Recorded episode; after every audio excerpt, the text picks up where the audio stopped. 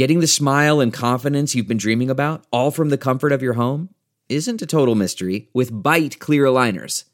Just don't be surprised if all your friends start asking, What's your secret? Begin by ordering your at home impression kit today for only $14.95. Byte clear aligners are doctor directed and delivered to your door. Treatment costs thousands less than braces, plus, they offer flexible financing, accept eligible insurance, and you can pay with your HSA FSA. Get 80% off your impression kit when you use code WONDERY at Byte.com. That's B-Y-T-E dot com. Start your confidence journey today with Byte. That's not just the sound of that first sip of Morning Joe. It's the sound of someone shopping for a car on Carvana from the comfort of home. That's a good blend. It's time to take it easy, like answering some easy questions to get pre-qualified for a car in minutes. Talk about starting the morning right. Just like customizing your terms so your car fits your budget. Mm-mm-mm. Visit Carvana.com or download the app to experience car shopping the way it should be convenient, comfortable. Ah.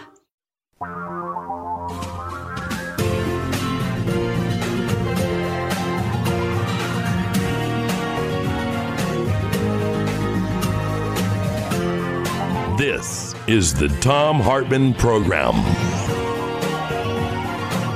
Welcome back. Thom Hartmann here with you. Uh, on the line with us is Dave Daley, the editor of the New Republic. He's the author of Rat Why Your Vote Doesn't Count. In fact, he was on our program about that book a while back. And Unrigged, How America backslid the gerrymander and reinvented democracy. But to this point, he's got a new piece called The Cancer on the Ballot over at the New Republic's website, newrepublic.com. Dave, welcome back to the program. Tell us about The Cancer on the Ballot. Thanks for having me on, Thom. What we are seeing across this country is a widespread growth of Republican minority rule. We are seeing this through gerrymandering, through the 50 million of us that live in a state where Democratic candidates win more votes, but Republicans hold power anyway. Uh, we are seeing this in the U.S. Senate, in the Electoral College, on the U.S. Supreme Court. And the point that I want to make in this piece is that this started before Donald Trump. It will not go away if Donald Trump is defeated, and that this is the uh, result of of decades of Republican political strategizing and map making and rule rigging and voter suppression that, um, in many ways, it starts with gerrymandering and then it builds into voter suppression and then it is reinforced by conservative justices that they have packed the courts with over all of this time. And it has placed us in a very dark spot. And what I try to do in this piece is, is to tell the story of this over the last 15 years. Yeah, this is how Republicans are trying to establish or successfully establishing minority rule in the United States or in much of the United States. How you can have a state where more than half of all the people who in that state vote for a uh, Democrat to send to Congress, and you end up sending three quarters of the congressional delegation being Republicans, for example or taking over state houses so that they can redistrict, you know, so that they can gerrymander. This was the big in 2010 that Americans didn't know about, that Democrats didn't even know about. I, I, I didn't know. I learned this from reading your article, David, that the Democrats were blindsided by red maps, by this campaign to, to selectively target state House and Senate districts where they could then flip those House and Senate seats in a way that in 2010 would give them the ability to gerrymander things into, like I said, permanent Republican rule. The ocean that these guys are sitting here with a cup trying to shovel sand into mm. is the demographic change in the United States, it seems. Although, that said, I've read a number of rather alarming pieces that the Hispanic radio infrastructure that the, the conservatives and, and very, very wealthy people have been buying up radio stations like there's no tomorrow or leasing them and putting right wing Spanish language voices on the air to try to radically reduce the association between Democrats and Hispanics. And that seems to be working. Trump is gaining with Hispanics because he's being, you know, because Biden is being trashed every day on the air in Spanish language in cities all across America by these stations. But still, it seems like they're going against something that's not going to work out for them. How do you see this playing out?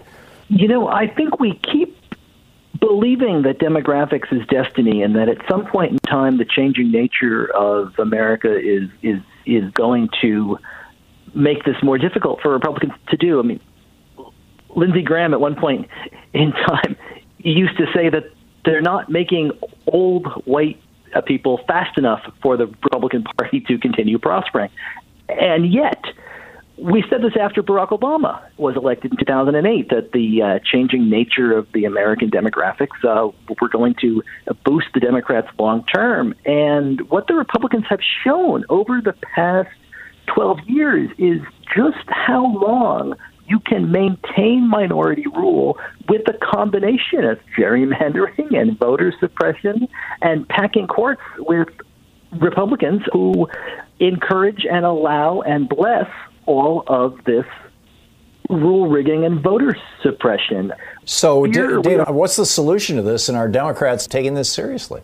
Oh, I think Democrats are taking it seriously. You're exactly right. Democrats were blindsided by this in 2010. I tell the story in the article about how Eric Holder and Barack Obama were taking a look at the numbers in 2012 after Obama wins, and that they can't understand why a pretty good reelection, why holding on to the U.S. Senate didn't also turn into more members of Congress and state legislators in states like Ohio and North Carolina and Florida and Michigan and Wisconsin.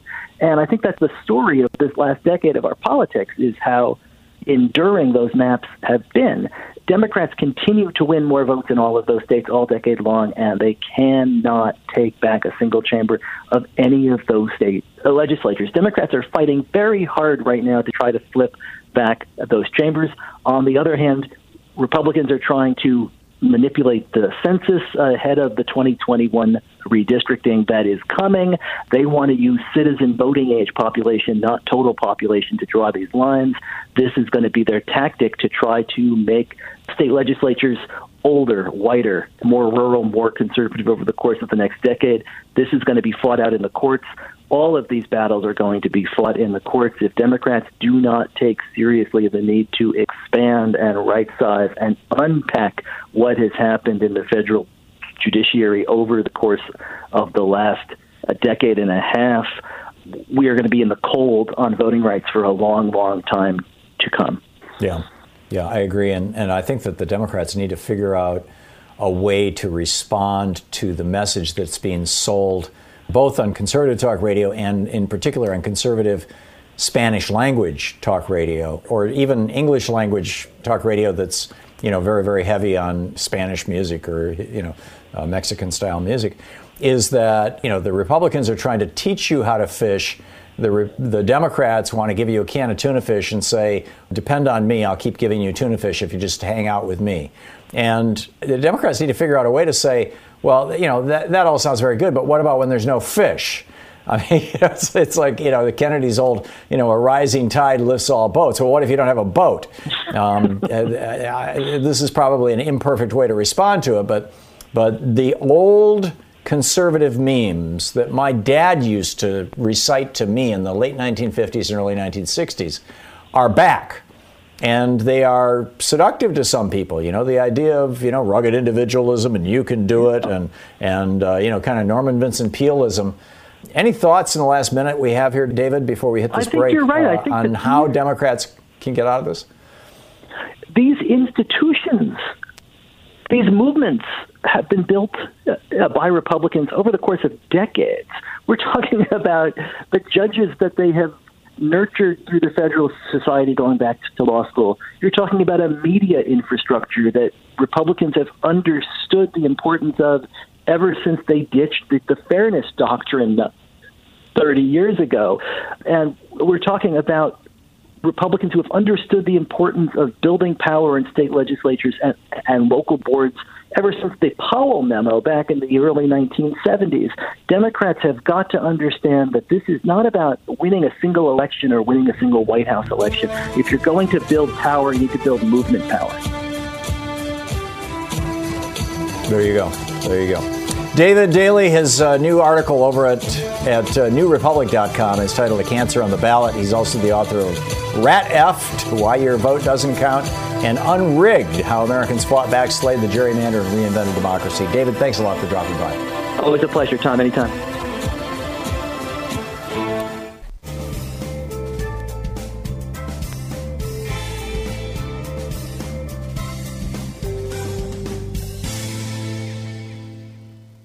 Hey, we have a new video up over at thomhartmann.com. I really enjoy doing these separate from what we're doing on the air because sometimes I can say things that I, you know, would be impolitic or inappropriate to say on the air.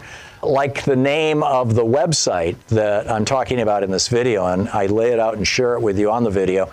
It's uh, ratbleepingthecourts.com. And the bleeping, of course, is a word that you just can't say on the air that starts with F. And uh, this website is just outing these judges that Donald Trump and the Federalist Society have been sending through Mitch McConnell's Senate like a frigging assembly line, and how unqualified they are, how hateful they are, how aggressively they've worked to screw students, to deny. Well, one of them actually said that you know, women who are on birth control pills, that should be reason to fire people. Right? I mean, this, it's just insane. You can check it out over at thomhartmann.com. Thom Hartmann here with you. A lot going on in the world, and you know, let's talk about it. I did see an article a while ago that was suggesting that it would be a bad thing if we discovered alien, intelligent alien life out there. They might want to eat us or something, or it might be politically bad. I, I don't know, but not something I think about a lot, but it seems like maybe I should.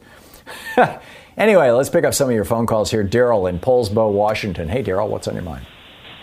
Hey, Thom, thank you for everything you do for us. And I have a question about Mitch McConnell and his health. My wife showed me a picture last night where his hands looked like lizard hands, like an alien, and his face was all bruised and he looked really ill. And I wondered if you or any of your viewers had any uh, insight into what's going on with him. There's a lot of speculation about this, Daryl, in the media. There's uh, stuff over on Raw Story and Daily Kos about it. It's all over Twitter. Uh, in fact, I think it was in the Washington Post. Mitch McConnell is saying he's just fine.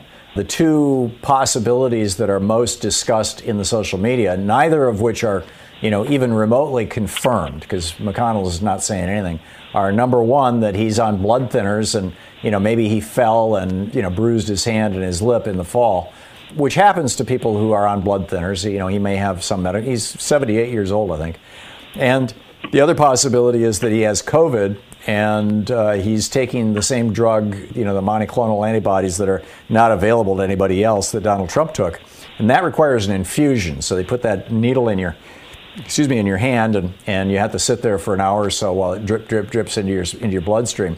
If it goes in too fast, it can produce an immune response that's just, you know, wild. So they, they have to infuse it over several hours. And that can lead to large bruises. That's why Trump had that giant bandage on the back of his hand when he was at Walter Reed. But nobody really knows. You know, I posited on uh, Twitter, uh, obviously making a joke about it, that his human suit has gotten loose and he needs to unzip it and reapply the lubricant and the adhesive and put his human suit back on and zip it up nice and tight, that it's just, you know, starting to slip off. You know, a joke about lizard people. You know, it was just a joke, though. Beyond that, I don't know, Daryl. You got a theory? I do not have a theory except that he did not look good, and it wasn't just some uh, random bruising. Both his hands were messed up, and his face looked like he had a pile of makeup on. So I suppose it's going to come out sooner or later. But I just thought perhaps somebody out there might have caught something that we we haven't gotten out here in Poulsbo, Washington yet. I think that what people who are looking at this through a political lens are suspecting is that either he's sick or he's injured, and under any other circumstances, he would have just taken a sick day or a sick week and stayed home.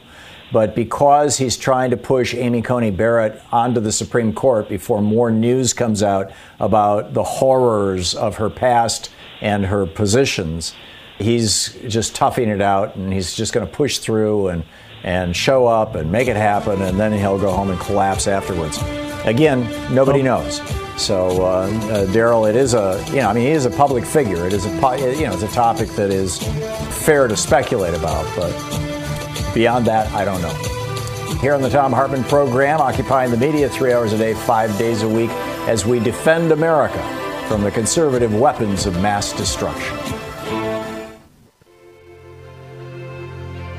On the science revolution this week, there is more news from the Republican death cult. We need to start calling things what they are. The Republican Party is a death cult. Brian Felton drops by on why dangerous forever chemicals are still allowed in America's drinking water. Professor Richard Wolff will be talking about how and why capitalism failed to protect us from COVID 19. And in Geeky Science, Trump makes the case for Medicare for all. Tune in for the science revolution wherever fine podcasts are available.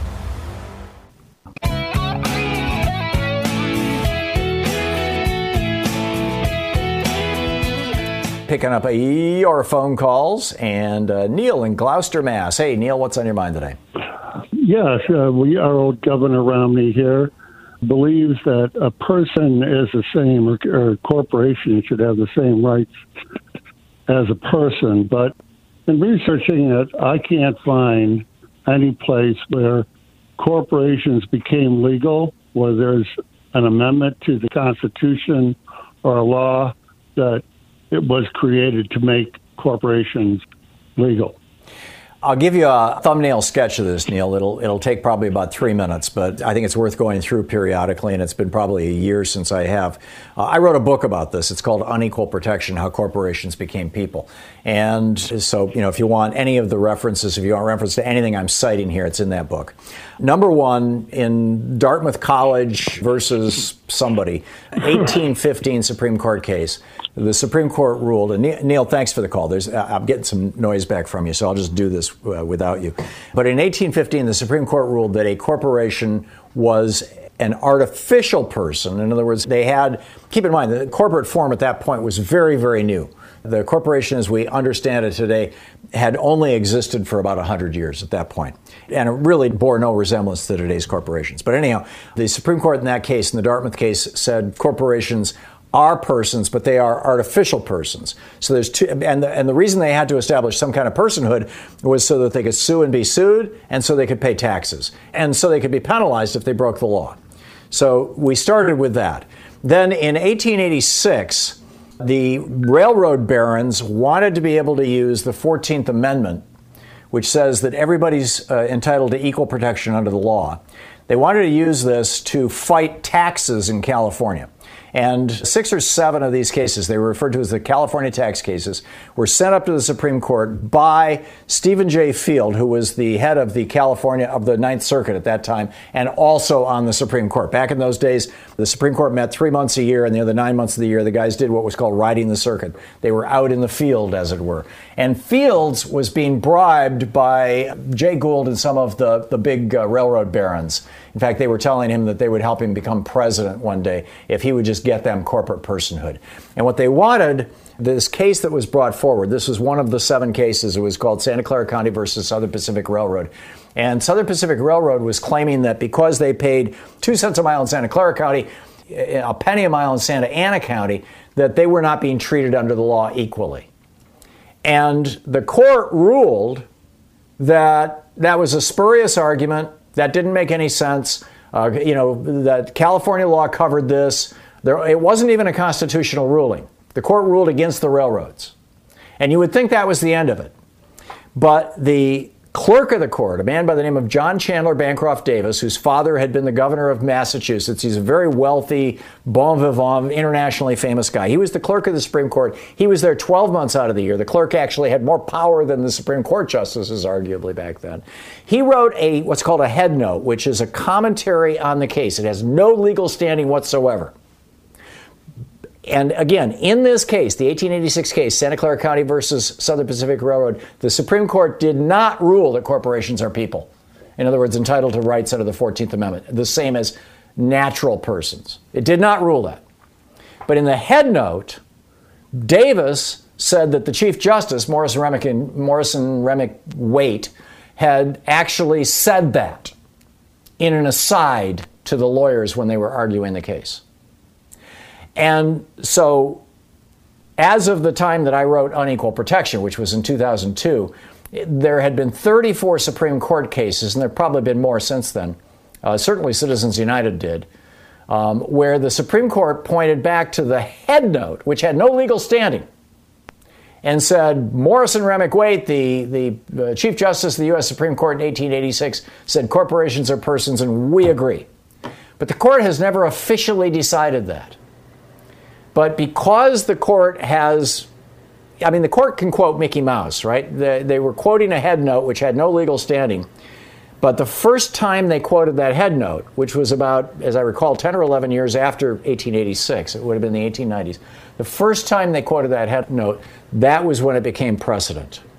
And then they super established this with the Citizens United decision in 20, what was it, 2010? October 2010, as I recall, for Citizens United. So that's how we got here. You've got this was a, a, a, doctrine invented by the Supreme Court. It can be fixed by Congress, but Congress has not seen fit to fix it. Or it could be fixed by the Supreme Court, which is why MoveToAmend.org for years has been trying to get an amendment passed by Congress and by the states to say that corporations aren't persons and that money is not speech. So that's the history of it. I hope that's helpful to you. Thom Hartmann here with you, fair and only slightly unbalanced. Stick around. I've written a bunch of op eds on this over the years, by the way, and all of my op ed writing is aggregated over at hartmannreport.com.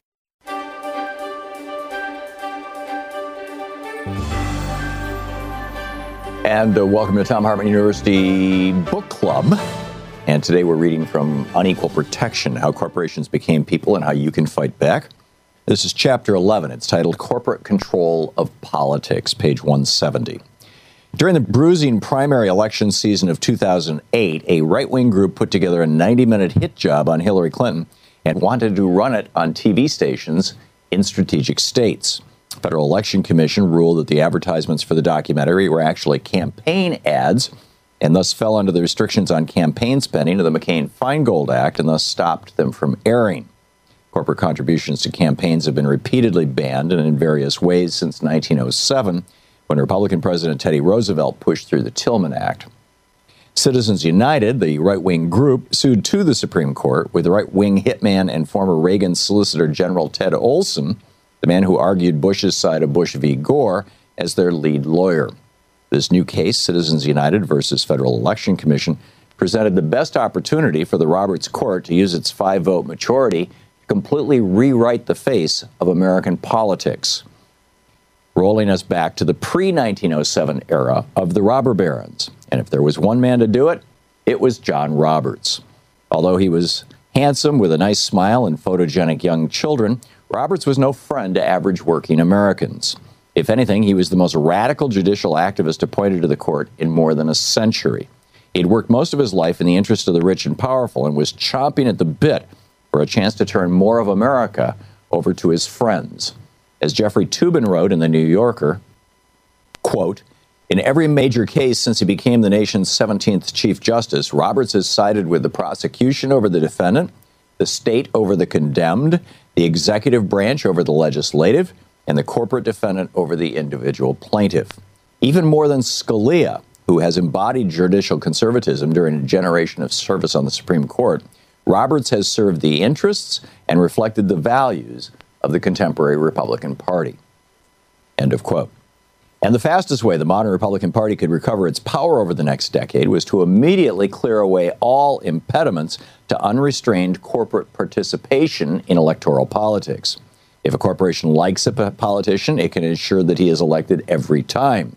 If it becomes upset with a politician, it can carpet bomb her district and with a few million dollars worth of ads and politically destroy her. In the Citizens United case, the Roberts Court listened to arguments and took briefs and even discussed it among themselves as if they were going to make a decision. But instead of deciding the case on the relatively narrow grounds on which it had originally been argued, whether a single part of a single piece of legislation, in this case McCain Feingold, was unconstitutional, the court asked for it to be re argued in September 2009 and asked that the breadth of the arguments be expanded to re examine the rationales for Congress to have any power to regulate so called free speech by corporations. In this, they were going along with a request from Theodore B. Olson, who argued Bush v. Gore and would not now not just look at this narrow case, but go back nearly 20 years to re examine and perhaps overturn their own ruling in the Austin v. Michigan Chamber of Commerce case, where the court held that it was constitutional for Congress to pass limits on corporate political activities, as well as its decision in 2003 to uphold McCain Feingold as constitutional.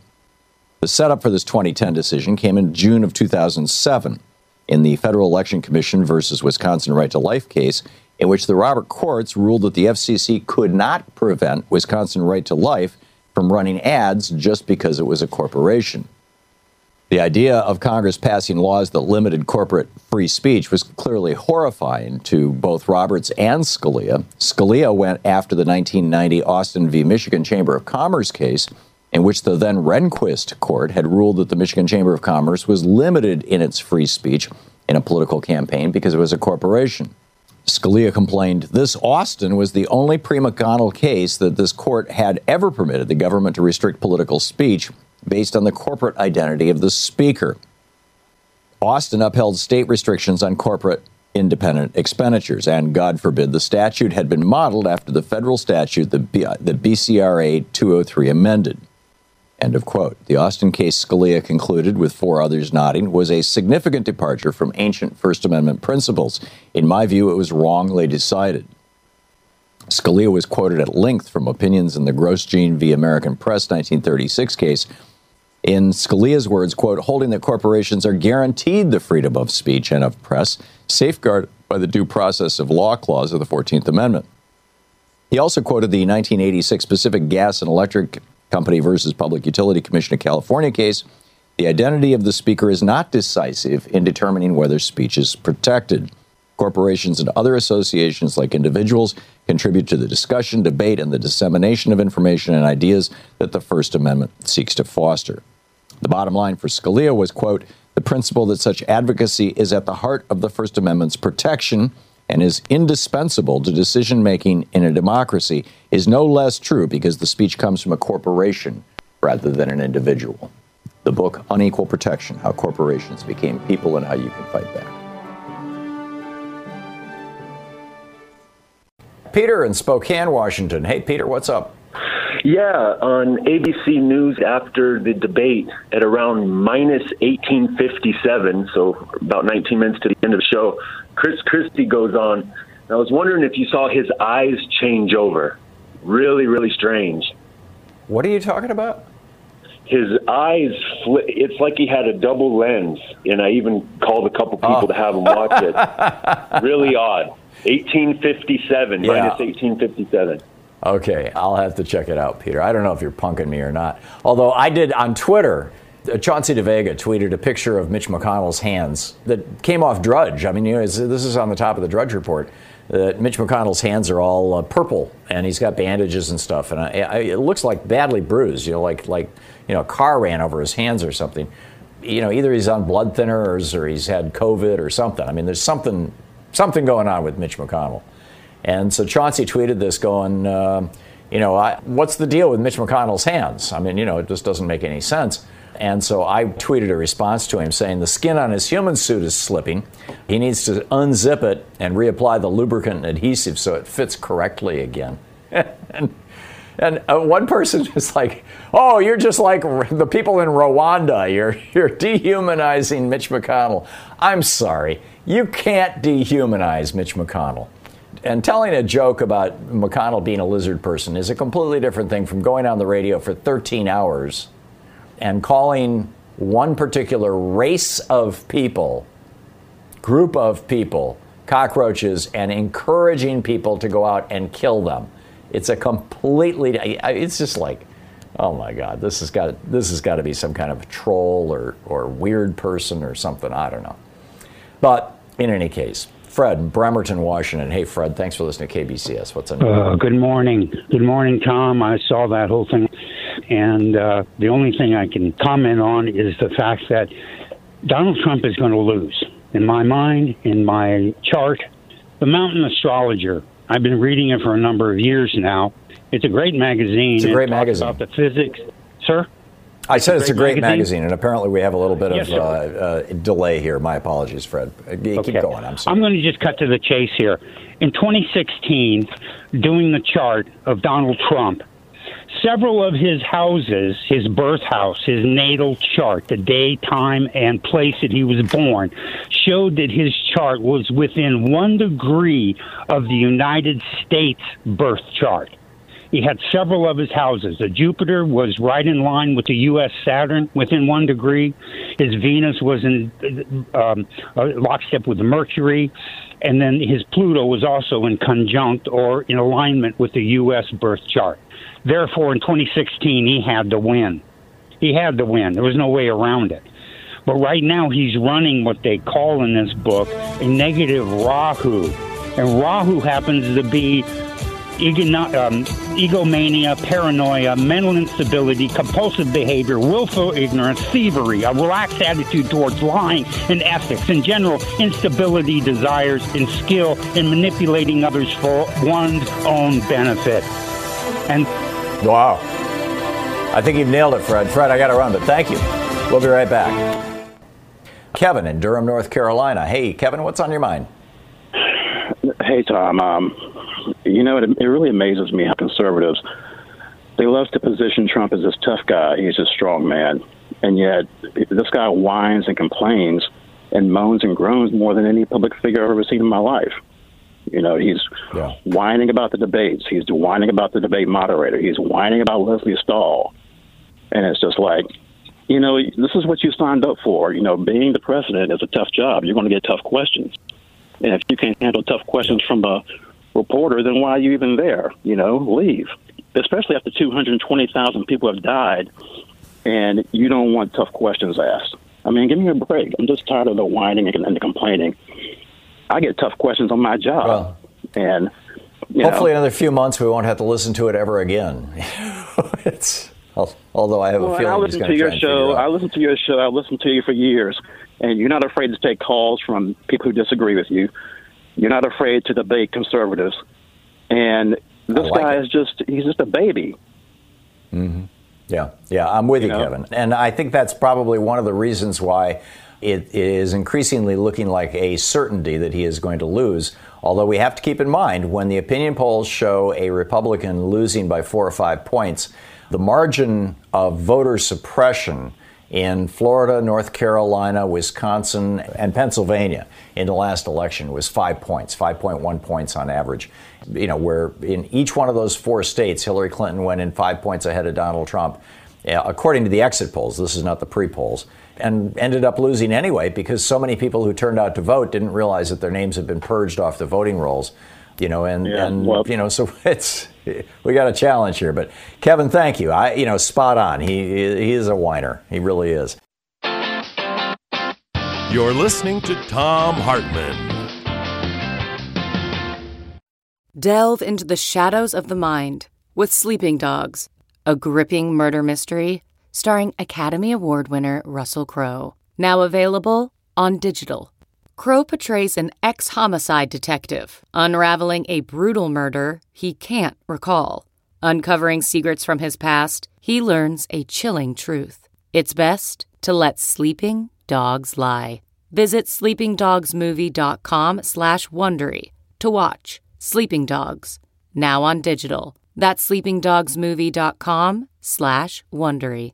CarMax is putting peace of mind back in car shopping by putting you in the driver's seat to find a ride that's right for you. Because at CarMax, we believe you shouldn't just settle for a car, you should love your car. That's why every car we sell is CarMax certified quality so you can be sure with upfront pricing that's the same for every customer. So don't settle. Find love at first drive and start shopping now at CarMax.com. CarMax, the way car buying should be. Okay, picture this. It's Friday afternoon when a thought hits you. I can spend another weekend doing the same old whatever, or I can hop into my all new Hyundai Santa Fe and hit the road.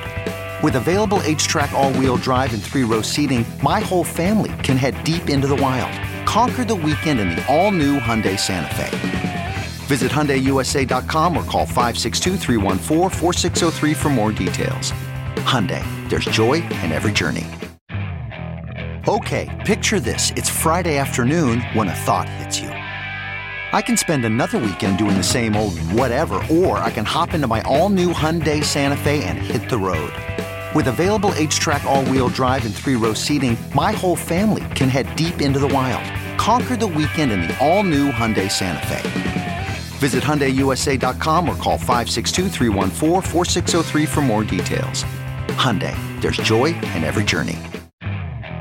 Okay, picture this. It's Friday afternoon when a thought hits you. I can spend another weekend doing the same old whatever, or I can hop into my all new Hyundai Santa Fe and hit the road.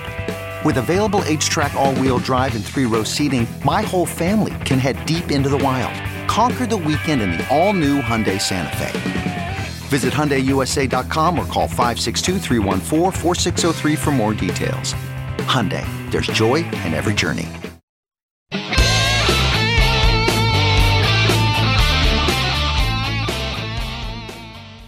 And we're taking your calls. Russ in Windsor Locks, Connecticut. Hey, Russ, what's on your mind today? Hi, Thom.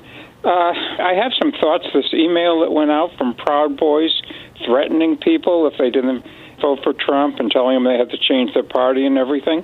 Mm-hmm. And then uh, they came out like a few hours later with that press conference saying, no, it's not the Proud Boys, it's Iran. And I immediately right. thought, wow, that's way too pat, way too easy. And it dawned on me, I think this is what happened. I think the Proud Boys did send that email. They forgot that their name would be on it when they sent it out. And then they had to scramble to cover themselves because they couldn't, the administration couldn't have the Proud Boys sending out emails like that. So they came up with their old whipping boy, Iran. Yeah. I'm inclined to believe the intelligence. Uh, I'm not inclined to believe the interpretation of the intelligence. But when Ratcliffe, who used to be a you know hardcore right-wing Republican member of Congress who was funded by by the Koch network, uh, when he came out and he said, you know, Iran sent these and they sent them to hurt Trump, when obviously they were uh, you know designed to hurt Biden. I mean, they were sent into largely minority communities and they threatened people uh, you know, which is nothing new. I mean, voter suppression against minorities by you know Republican white candidates is like you know it's been it's a 50 year trend. So I don't see why they would have to lie about that. And and also I don't think the Proud Boys would be dumb enough to sign their own names to something like that. Instead, they would just. I think know, they. I think they just forgot that their name would be on the email when they sent them out and it may yeah. it may have been just one of their one of their people that did it. But they're such liars about everything and Iran's the, well, the, the, Iran's their whipping boy all the time. So uh, I know, that, this, and, that's and this is I, the this is the problem when when you've got a president who on an average day is t- telling between twenty and fifty lies. And people around him are, are, obviously lying. You know, I mean, the Centers for Disease Control. No, we didn't water down the you know the recommendations to the yeah. meatpacking plants and and et cetera, et cetera. I mean, it just goes on and on. How how corrupt how Donald Trump has corrupted our government so so severely that we can't even trust when our intelligence officials come out. It's really a tragedy. It really is. Russ, thanks for the call. Norma in Montgomery, Alabama. Hey, Norma, what's on your mind? Oh, a lot. First of all, Mitch McConnell looks fine standing on the floor of the Senate. You can watch that on C-SPAN too, people. Um, okay. But they've been trying to uh, put in motions there to stop Amy Coney Barrett's nomination. You know, send it back to the Judiciary Committee. But we still have a shot as a people to at least aggravate these people. Anybody can send an email to their senator's office. They can send a postcard. It costs 50 cents. It's a blank, square, three by five piece of paper. If you walk in the post office, you can buy a stack of them. They're about 50 cents a piece. They come stamped. You write your senator's name on it, and you turn it around and write vote no and put from your zip code, from whatever your zip code is on it let them know because particularly these people who are up for reelection. And we yeah, have to. If you wanted to get there quickly, though, Norma, if I let me insert something here real quick. If you send it to their Washington D.C. address, it can take six weeks to get there because it's got to go through anthrax screening. So instead, send it to one of their offices in the state, in one state. of their local offices. Yes, uh, if you pull up their web page, you'll find plenty of offices that are local. You can call them, you'll get their voicemail, you can email them, and they'll never answer you. But you can get their attention by dumping this mail on them by Monday. And it's not just the senators that are up for reelection in 10 days. It, there's a whole other class, Class 3, is coming up for reelection in 22 they're looking at two years. They're going to have to start campaigning again next year to be able to keep that seat in 22. And that's, you know, my Senator Shelby was 86 in May. He'll be 88 in 22. I do not want him reelected. I want somebody else. So, uh, everybody, you cannot just stop and think that this is it. It's a win and lose day. It is not a win and lose day, or you can just forget it. Go crawl in your cave. Yeah. This is going to be a fight for your life for the next 10 years. And it's a fight for the life of your children and your grandchildren. Because if they cut the, all of the amendments off of the Constitution because they, they think, oh, it's just too much trouble to listen to all those whiny people, and those whiny people want too much stuff, you know, we are the wonderful ones, and you don't deserve anything. The financial segregation, the financial snobbery, this is what you're going to live with. There is evil loose in the land, whether people want to recognize it or not. And we do have to keep fighting. And you cannot live a life where everything you say or do is censored by someone who doesn't think you are doing it their way. You have to be able to live free. And we're not going to have that with this Supreme Court they're trying to create, and we're not going to have it with the, this Republican Party, which is I, I don't really think it's a Republican Party anymore. It is a corporate-owned group of people that are obeying someone else. They don't. They, I don't think they even consider the American population anymore. We're just an aggravation. But we we live here, and we have to have our rights, or we're going to be up a creek and there will be no rights at all for the next generations. You know, you've got yeah. to get out uh, there and vote, and you and quit worrying about whether or not the Green Party has one percent or not. We need as many votes for the total national vote as we can get to keep the Electoral College from anointing Trump again. Well, how hard is that to figure out, people? yeah, yeah, I'm, I'm with you, Norma, and and. Uh, you know, this is a, uh, a long term thing. And, and, and uh, I think it was Jeff Clements, uh, an acquaintance of mine, who wrote a book called The Gangs of America, you know, basically about this. And, and it's not just, I mean, it goes back 100 years. It's about the rise of conservative power, the rise of corporate power, the rise of oligarch power in America, and their use of the Supreme Court to get there and uh, spot on. You, you uh, as always, you absolutely nailed it. Norma, thank you very much. Stephanie in Hopkins Park, Illinois. Hey, Stephanie, what's up?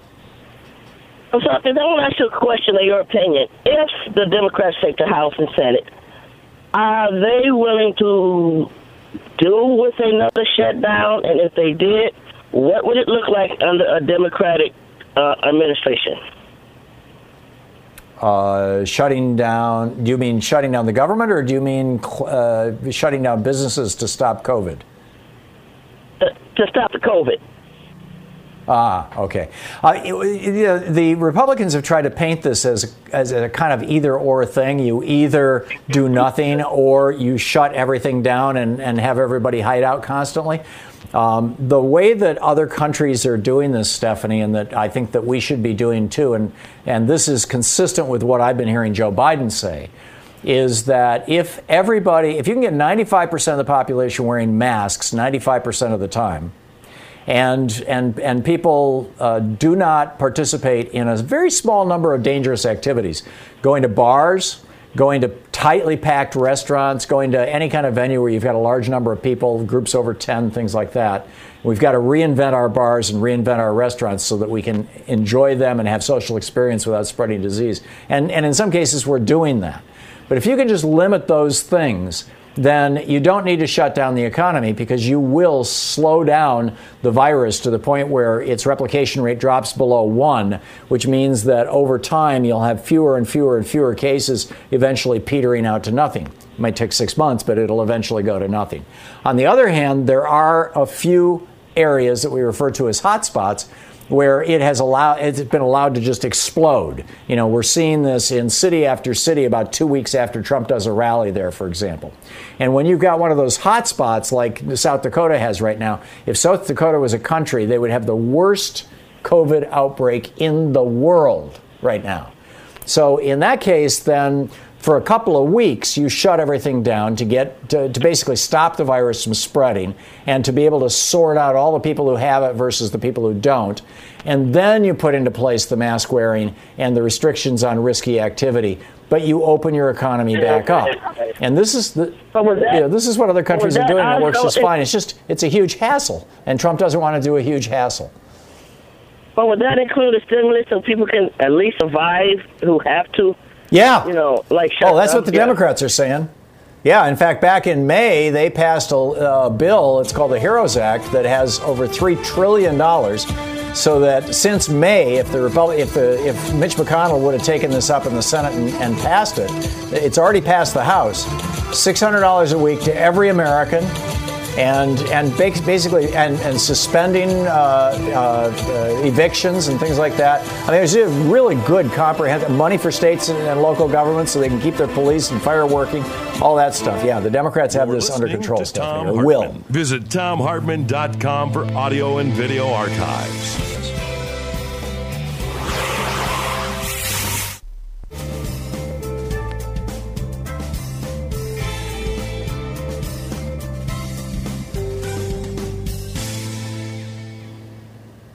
And welcome back. Robin in Kingston, Washington. Hey, Robin, what's on your mind today? Hi, Thom. I'm just uh, trying to get out the vote and to uh, give some people ideas how to avoid complacency and to relieve stress by doing something. Okay. It sort of just recently dawned on me that the Senate is basically, in some ways, two thirds of our own national self governance so, strategically speaking, the left should and the Democrats should uh, capture it in 2020. And so, this what I'm recommending is that um, lefties and Democrats in blue states and red states can help purple states uh, elect Democratic senators by donating a phone banking for people or or whatever. I myself have right. already donated to Sara Gideon, and Senator Cantwell up here in Washington State has just sent out an email for donations. She's chosen four of um, the possible uh, uh, Democratic senators who can who can get to the balance. And uh, so I just, if it's okay with you, I'll just tell the the many states out there, but I, I can just mention the states that people might want to look at and Go see if it. they can chip in. Okay, well, obviously Maine, which I did, Arizona, Colorado, Georgia has two, Iowa, the Carolinas, Montana, Texas, and Alaska. Uh, I right. stay away from Kentucky, Mississippi, and Alabama, but Kentucky may may slow. So the point is, this would be a tremendous way for uh, for people to uh, be able to really get control of two thirds of our government. And then speaking to the your audience, um, which I call the elderly left, one of the things that I have discovered in doing my civil information activism when I deal with the youth is they actually have been brainwashed to believe that Social Security would not be around for them. And I believe that right. I believe that Biden has just said he's going to lower the age. Okay, so what a wonderful discussion and conversation to have again between the generations as to you know the older people, more senior people amongst us to have that discussion in their generational family tree with the kids and let them know, look, we're making changes. What you think is wrong about Social Security not being available for you, and please vote. So I, I, yeah. we, we've got some things to do. Yeah, I, am I'm, I'm totally with you. And it was about a, it was about ten years ago that I wrote an op-ed, um, and I included it, I think, in my book "Rebooting the American Dream," as I recall, um, suggesting that if we lowered the uh, retirement age, the Social Security eligibility age, from 65 to 55. Now Biden's talking about taking it to 60, as I recall. Uh, but if we lowered it to 55, only about half of the people eligible would take would take it. Maybe not even half. But what that would do is it would open up a mind boggling number of uh, jobs for younger people to come into. So it increases entry level jobs, number one. And, and number two, it would probably pay for itself um, because it would, stim- it would have such a stimulative effect on the economy. Um, you know, people 55 to 65 is one of the major sectors where you see large pockets of poverty, particularly in minority populations, but even among uh, among the white population. So, I agree, uh, you know, So giving them, let's- yeah. Let's talk it up. Let's do it. Let's talk I'm it with up. you, Robin. I'm with you. You just did. Yeah, and, and you did a fine job of it. Thank you.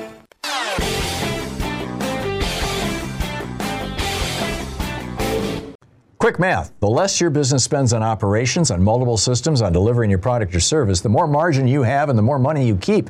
With higher expenses on materials, employees, distribution, and borrowing, everything costs more. NetSuite is the number one cloud financial system, bringing accounting, financial management, inventory, HR, all into one platform and one source of truth. With NetSuite, you reduce IT costs because NetSuite lives in the cloud with no hardware required. It's accessible from anywhere. You cut the cost of maintaining multiple systems because you've got one unified business management suite. You improve efficiency by bringing all your major business processes into one platform, slashing manual tasks and errors. Over 37,000 companies have already made the move. So do the math. See how you'll profit with NetSuite.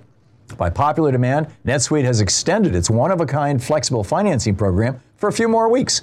Head to netsuite.com slash Hartmann with two N's. netsuite.com slash Hartmann. That's netsuite.com slash Hartmann. What makes a life a good one? Is it the adventure you have? Or the friends you find along the way? Maybe it's pursuing your passion while striving to protect, defend, and save what you believe in every single day. So, what makes a life a good one? In the Coast Guard, we think it's all of the above and more, but you'll have to find out for yourself. Visit gocoastguard.com to learn more. I normally find bras to be so uncomfortable and constricting, but Skims has changed that. You know, I love Skims underwear, so I finally tried their bras, and Skims has delivered again. Skims bras are worth the hype for the amazing shape and support they give, but what I wasn't expecting was how comfortable they are too. I've tried so many bras in the past, and the main issue that I have is that they weren't supportive enough, to the point where they felt slouchy. I love my Skims wireless form bra because it's so comfortable and supportive. The older I get, the more I care about actually being comfortable in what I wear every day. And with my wireless form bra, I no longer have to sacrifice my comfort for the support I need. Shop Skims bras at skims.com, now available in 62 sizes, 30A to 46H. Plus, get free shipping on all orders over $75. If you haven't yet, be sure to let them know we sent you. After you place your order, select podcast in the survey and select our show in the drop down menu that follows. Hi, it's the Thom Hartmann University Book Club. We're reading today from Rebooting the American Dream, from the introduction. It's titled Back to the Future. On April 14th, 1789, George Washington was out walking through the fields at Mount Vernon, his home in Virginia, when Charles Thomson, the Secretary of the Continental Congress, rode up on horseback. Thompson had a letter for Washington from the President pro tem of the new constitutionally created United States Senate, telling Washington that he'd just been elected president, and the inauguration was set for April 30th in the nation's capital, New York City. This created two problems for George Washington. The first was saying goodbye to his 82 year old mother, which the 57 year old Washington did that night. She gave him her blessing and told him it was the last time he'd see her alive, as she was gravely ill, and indeed she died before he returned from New York. The second problem was finding a suit of clothes made in the United States of America. For that, he sent a courier to his old friend and fellow general from the American Revolutionary War, Henry Knox.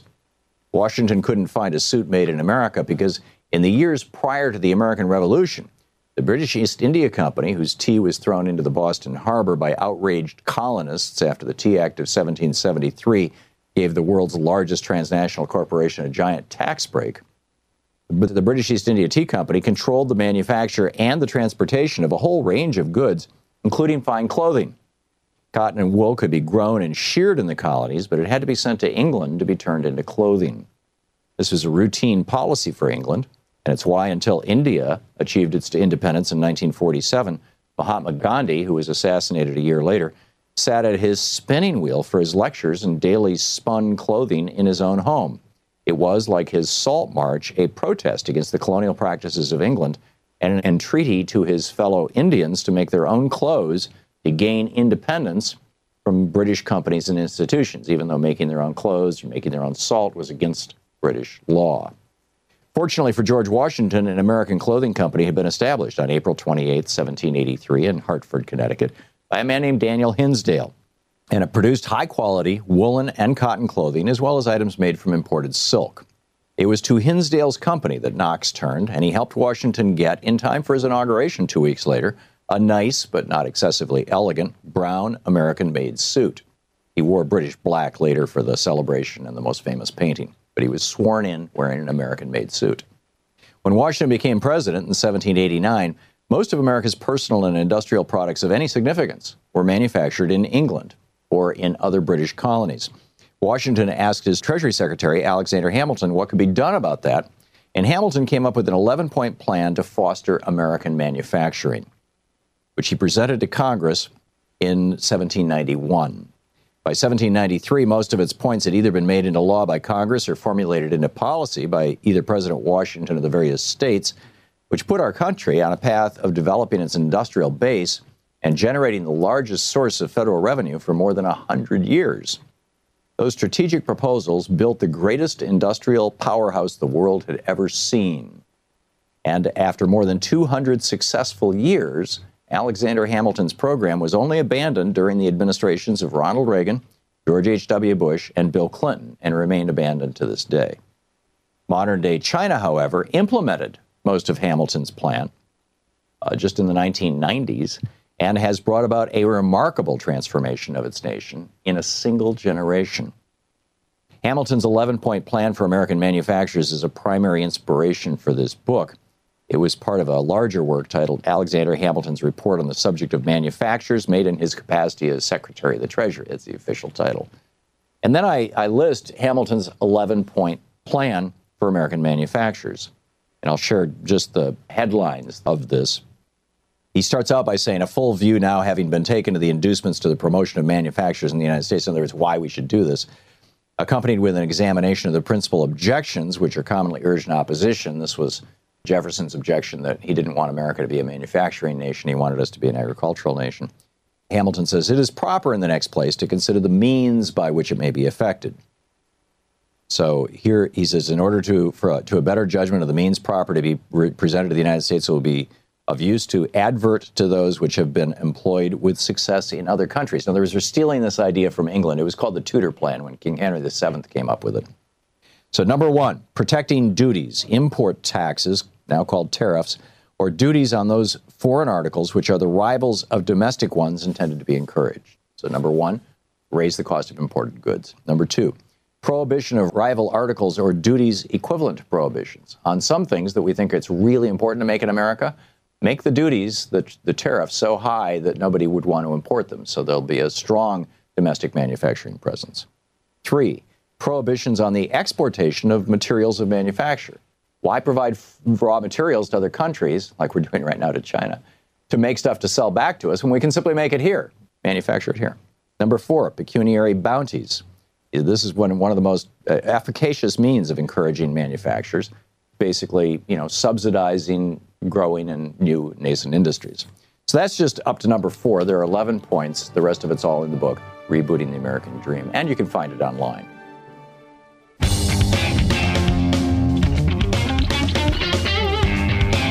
Welcome back as we're uh, wrapping up this week. And uh, let's see here Sandra in Omaha, Nebraska. Hey, Sandra, what's on your mind today? Well, you were talking about provisional ballots earlier, and I just wondered if someone arrives at the ballot station or at the voting place, and then they tell him, "No, you're not. You're not registered." He says, "Yes, I want to register right now." He has all of his documents. They let him do that. Is the ballot they give him then a standard ballot, or is it going to be still yes. a provisional ballot? Well, it depends on the state laws, and there are some states where you can do what you just described, Sandra, and other states where you can't. And yeah. at that granular a level, I'm not certain but I'm I mean, pretty there, sure do you know that. If there's, do you know if there's something on the ballot that says it's a provisional ballot so that they can know, or Again, that depends on the state. In in some okay. states, they're marked as provisional ballots. In some states, they just go in a different box or in a different colored envelope. So, okay. you know, well. it's, uh, it's tough to know. I don't know how it's done in Nebraska. Yeah. Uh, well, frankly, I've already voted, how, so I'm know, not worried, but I'm, I'm worried about everybody else. Yeah, and it's a legitimate concern. And, and, and the bottom line is if they try to give you a provisional ballot wherever you may be, do everything you can to fight that and you know only yeah. vote a provisional ballot as a last resort and sometimes yeah. you can get them to go back and look at your old voter registration and see that, oh, gee, you got purged just last month. And you can say, well, unpurge yeah. me right now, you know. And in some states you can do that. In other states you can't, you know. But you can say, I mean, there's, there's 200,000 people in Georgia that have just been purged in the last few months.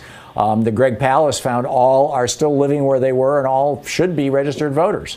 So, you know, whether the Georgia law will allow them to get unpurged or not, I don't know off the top of my head. Greg would know. But uh, these are issues that we really need to be having a national conversation about. Sandra, thank you for the call. It was an excellent question. Carrie in New Windsor, New York. Hey, Carrie, what's up?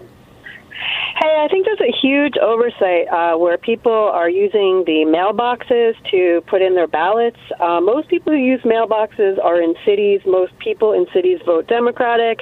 According to Greg Palast, one in five uh, mail in ballots gets thrown out, and one reason is because of no postmark, okay? And post offices do not automatically postmark ballots that come out of mailboxes or letters for that matter, okay? They just don't have the time. Also, there was some guy who was in charge of the post office um, who talks, who, who apparently took out a bunch of machines. I just saw two commercials from the New Jersey Board of Election and one from the New York Board of Election. Okay, both of them showed mailboxes, and if if I I'd like mm. to see um, what these commercials said and what time they were on, what channels they were on, if it's okay. Um, yeah. Well, it, it, won't make any difference, Carrie. I, I can't access them, but the but the point is that in uh, it, uh, your original point was um, that some mail doesn't get counted because it's not postmarked. I live in Oregon. Right the, the, the ballot that I send back is in a postage paid envelope. There will not be a postmark on it because the way the post office does it, you're right, they don't postmark some postage. But the postage that they don't postmark is the postage that has that pre-printed postage already on it. If your if your envelope has an actual stamp on it, in some states you have to put a stamp on your ballot. If it has an actual stamp on it, it will get postmarked because they have to spoil that stamp so it can't be reused. And so, you know, there's two different kinds of sorting machines that do this. And you're right, Louis DeJoy has destroyed over 600 of these multi-million dollar high-speed sorting machines that each one of them can sort 30 to 40,000 pieces of mail an hour and uh, or a minute, excuse me and uh, it's it's well, just mind boggling. I had a teller tell me that they don't have time to postmark all letters that come out of their mailboxes. I personally asked the teller that. Also, um, there, there's a thing regarding the dates. I mean, like you know, if these things don't get postmarked, but they come in by the time of elections, uh, some you know by November third, November fourth, um, some uh, are some laws are doing that. But let me tell you exactly what you said earlier in this um, today uh, the six week thing for mail to get to to people. Um, I got a piece of mail that was dated February 28th. I got it over five weeks late on uh, April 11th this year. So right. um, yeah, I don't think that anybody should use. Uh, as Greg Palast said, you're insane if you vote by mail this year. So. Yeah, well, I, I wouldn't say you're insane. I would say it depends on what state you live in, Carrie. Um, you know, I voted by mail, and uh, my vote was recorded. I the, here in Oregon, they dropped the ballots on October 14th, and I got my ballot on October 15th. Um, so it depends on where you live. But the fact of the matter is that, as as you correctly pointed out, this administration has been kneecapping the post office for two reasons. This has been going on for uh, uh, two decades now in an effort to privatize the post office. And I'm convinced that Louis DeJoy thinks he's going to get that contract. And then, secondly, to mess with the elections. Special thanks to Louise Hartmann, Sean Taylor, Nate, Nate Atwell, Jamie Holly, Joyce the Hammer Nance, Nigel Peacock, Sue Nethercutt, Patrick Hoyt, Geraldine Halbert, Dave Fulton, Ron Hartenbaum, Chase Spross, Nicholas Miller, Pat Sweeney, and Jabbermocky, the folks who helped bring you this program and you bring you this program. Thank you so much for listening, participating, sharing, watching, interacting, and telling your friends about us. Get out there, get active. Be sure to vote. Tag you're it. We'll You've been listening to Thom Hartmann. For audio and video archives, visit thomhartmann.com.